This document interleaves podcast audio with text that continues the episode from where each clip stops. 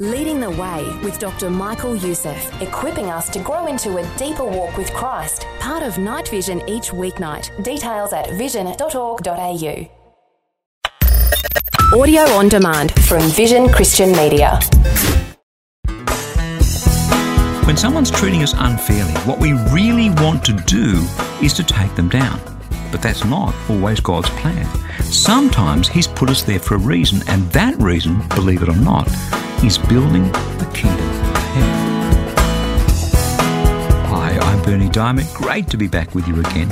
Today we're going to take a look at the sometimes perplexing plans of God from a different perspective. At no place and at no time is our tendency towards looking after our own interests more sorely tested than when a person in authority over us is being unjust or unfair. When they're treating us badly, the more me centric our society becomes, the more we think about our rights. I, I deserve better than this. Hey, hang on, he can't treat me like that. That's just not fair. And these days, people leave their jobs to find another because they don't like the boss. They don't like their colleagues. They don't like what's going on. It just doesn't suit them. But let, let me ask you this question What if that boss who's been treating you harshly needs a godly man or woman around them to support them through a crisis that's going on behind the scenes? What if, in fact, God means to use you as His disciple in that place to share the love of Christ with this brute of a boss? What if God's plan is to transform this person's life, in fact, not just his, his whole family's life, by you sharing the gospel of Christ with them? But instead, you go get a new job because it's just not fair. Over and over again in this series, we've been asking ourselves this question Are you a kingdom builder or an empire builder?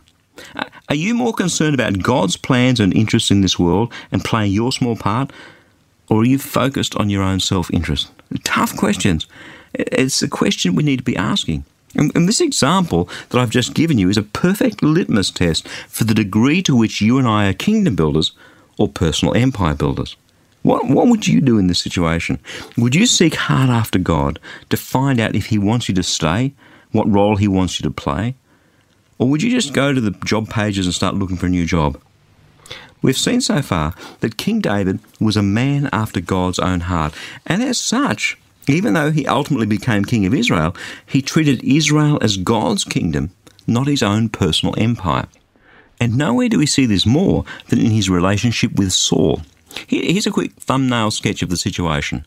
Saul was the very first king of Israel, but in all sorts of ways, he'd gone off the rails, and God had taken his anointing off Saul and put it on a young David. Problem was, Saul was still king.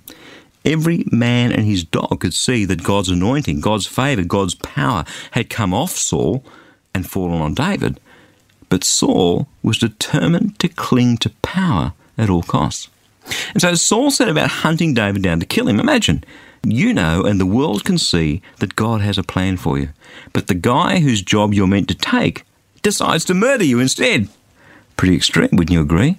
Now, now, David, by this time in his life, has become a skilled warrior. He, he was a great leader of men, and he won just about every battle he'd engaged in to this point. So, with those skills and a band of loyal followers, hey, why not kill Saul? Makes sense. Nobody would get upset. The whole nation could see that Saul's time had come to an end and that David's time as king had come. It was plain as the nose on everybody's face.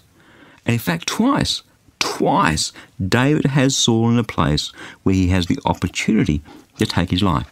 And twice, David declines to do so. Why? Well, here it is. This is what transpires between David and Saul after the first time. Saul is relieving himself in a dark cave. David is hiding in the cave, sneaks up behind Saul, and cuts the corner of Saul's cloak off as evidence that he'd had the opportunity to kill him. 1 Samuel 24, verses 5 to 19. But afterwards, David was stricken to the heart because he'd cut off the corner of Saul's cloak. He said to his men, The Lord forbid that I should do this thing to my Lord, the Lord's anointed, to raise my hand against him, for he is the Lord's anointed. So David scolded his men severely and did not permit them to attack Saul. Then Saul got up and left the cave and went on his way. Afterwards, David also rose up and went out of the cave and called after him, My Lord the King! When Saul looked behind him, David bowed with his face to the ground and did obeisance. David said to Saul, Why do you listen to the words of those who say David seeks to harm you? This very day your eyes have seen how the Lord gave you into my hand in that cave, and some urged me to kill you, but I spared you. I said, I will not raise my hand against my Lord, for, for he is the Lord's anointed. See, my father, see the corner of your cloak in my hand, for by the fact that I cut off the corner of your cloak and did not kill you, you may know for certain that there is no wrong or treason in my hands. I have not sinned against you, though you are hunting me to take my life. May the Lord judge between you and me. May the Lord avenge me on you, but my hand shall not be against you. As the ancient proverb says, out of the wicked comes forth wickedness, but my hand shall not be against you. Against whom has the king of Israel come out? Whom do you pursue? A dead dog? A single flea? May the Lord therefore be judge, and give sentence between me and between you. May he see to it and plead my cause and vindicate me against you. When David had finished speaking these words to Saul, Saul said, Is this your voice, my son David? Saul lifted up his voice and wept, and he said to David, You are more righteous than I, for you have repaid me good, whereas I have repaid you evil. Today you have explained how you dealt with me well, in that you did not kill me when the Lord put me into your hands. For who has ever found an enemy and sent the enemy safely away? So may the Lord reward you with good for what you have done to me this day. Now I know that you will surely be king, and that the kingdom of Israel shall be established in your hand. Swear to me, therefore, by the Lord, that you will not cut off my descendants after me, and that you will not wipe out my name from my father's house. So David swore this to Saul. Then Saul went home, but David and his men went up to the stronghold. Friend, these are the actions of a man after God's own heart. He won't take his kingship of Israel by force. Why? Because it's not Saul's empire or his empire, it's God's kingdom. So, how do you see things in a time of conflict? Is it about your life, your empire, or God's kingdom? As I read and thought about that story together with the story of the second time that David spares Saul's life, 1 Samuel 26, if you'd like to read it for yourself, it hit me between the eyes that David was more interested in honouring God than he was in seizing power. So much so, in fact, he was prepared to live out his honour to God even though it could cost him his life. Which, when you think about it, is exactly what Jesus said we should do a thousand or so years later. Mark chapter 8, verse 35 For those who want to save their lives will lose them, but those who lose their life for my sake and for the sake of the gospel will save them. I'm going to be honest with you here. I can't live my life that way in my own strength. I, I don't have the strength. I can only do it day by day as the Holy Spirit works in my heart to make my heart more like God's heart. Father God, I pray for each one of us who has received your word today. I pray for the battlefield of our hearts, the places where the enemy wants to get a foothold, the places that we've been holding back from you, the places where we fail time and time again. Lord God, we're your people. We want to honour you with all that we are, with everything we have, with every hope and every dream. It's just, we can't do it. So we pray that your Spirit would take this word of yours that we have heard today and change our hearts, transform our hearts, renew our hearts, empower our hearts, so that the attitudes, the aspirations, and, and the actions that flow out of them will be all about building your kingdom, not our own empires. Make us kingdom builders, we pray, in Jesus' name. Amen.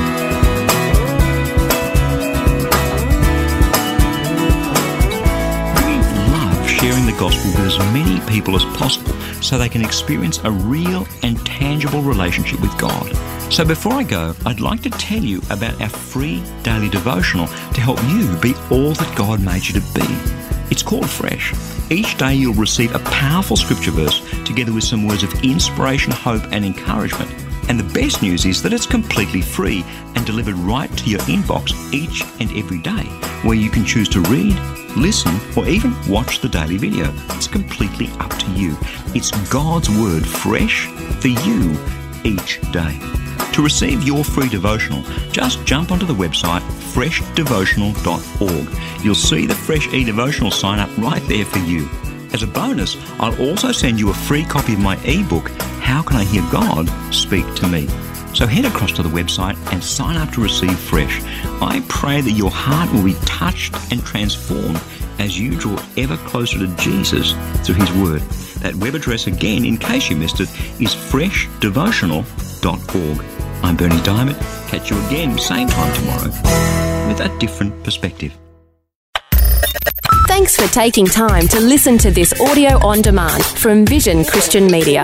To find out more about us, go to vision.org.au.